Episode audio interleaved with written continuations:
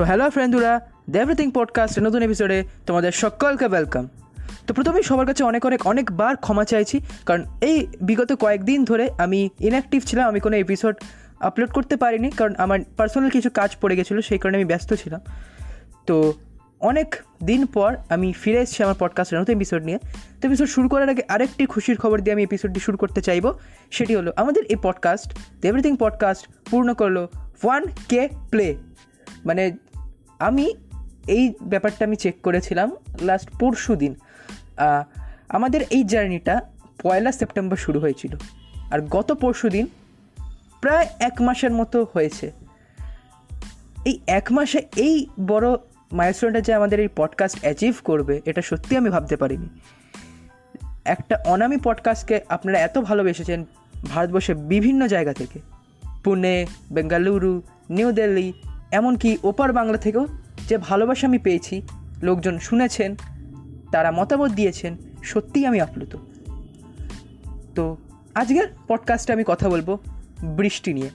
আমাদের প্রকৃতিতে যতগুলো ঋতু আসে, তার মধ্যে একটা অন্যতম বিখ্যাত এবং পপুলার এবং গুরুত্বপূর্ণ ঋতু হচ্ছে বর্ষা। বর্ষাকাল অনেকেরই ফেভারিট আমি তাদের মধ্যে নয়, আমার কোনো কালই ভালো লাগে না। তো এই বর্ষাকাল প্রধানত হয় আষাঢ় এবং শ্রাবণ এই মাস নিয়ে।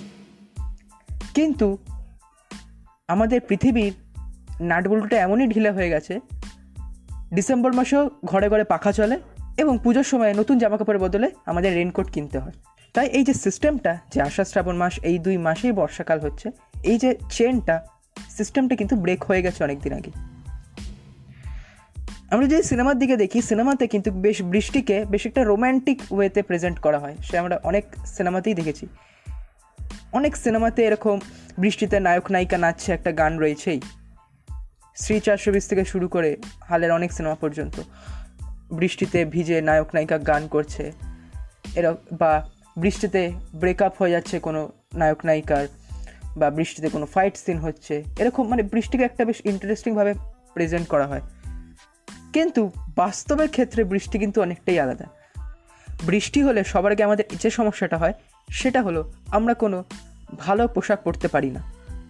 বাবা মা বলে, এই তোরা বৃষ্টি পড়ছে, এই খারাপ জামাটা, প্যান্টটা পরে যা। ভালো জামা প্যান্টগুলো পরে যাস না। তাতে বৃষ্টিতে যদি ভিজে নষ্টও হয়ে যায়, তাহলে ভালো জামাগুলো অন্তত নষ্ট হবে না। আমরা পছন্দ মতো জুতো পরতে পারি না, জুতোগুলো ভিজে যায়, নষ্ট হয়ে যায়। অনেক সময় অনেক জায়গায় জল জমে মারাত্মক সমস্যার সৃষ্টি হয়।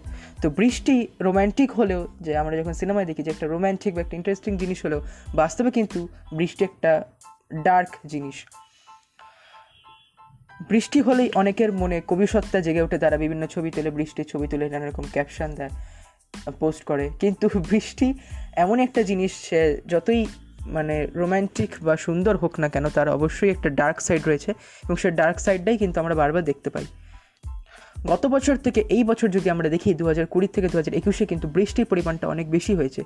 সাম্প্রতিককালে ঘূর্ণিঝড় যতগুলো হলো বা রিসেন্টলি গোলাপ বলে যে ঝড়টা গেল, তাতেও কিন্তু বৃষ্টি অনেক হয়েছে।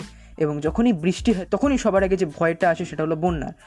গত কয়েক বছরে অনেকবার আমাদের রাজ্যকে বন্যার মোকাবিলা করতে হয়েছে। এবং সেই কারণেই বৃষ্টি কিন্তু তাদের কাছে, যারা বন্যা কবলিত অঞ্চলে থাকেন, তাদের কাছে কিন্তু খুব একটা ডেঞ্জারাস জিনিস। তো বৃষ্টি কিন্তু আগে এতটা খারাপ ছিল না। ওই যে প্রথমেই বলেছিলাম যে আমাদের ওয়েদারের যে চেনটা সেটা কিন্তু ব্রেক হয়ে গেছে। সেই মতো আমাদের শীত যে ব্যাপারটা, শীতকাল কিন্তু এখন আর আগের মতো ঠান্ডা পড়ে না। যেখানে গরম থাকে, সেখানে মারাত্মক ঠান্ডা পড়ে, আর যেখানে ঠান্ডা পড়ার কথা সব থেকে বেশি, সেখানে বৃষ্টি হয়। এবং এই যে আষাঢ় শ্রাবণ, এই দুই মাস বর্ষাকাল বা পৌষ মাঘ, এই দুই মাস সেই শীতকাল শীতকালেও যেখানে ঠান্ডা পড়ার কথা, সেখানে কিন্তু মুসলধারে বৃষ্টি লক্ষ্য করা যায়।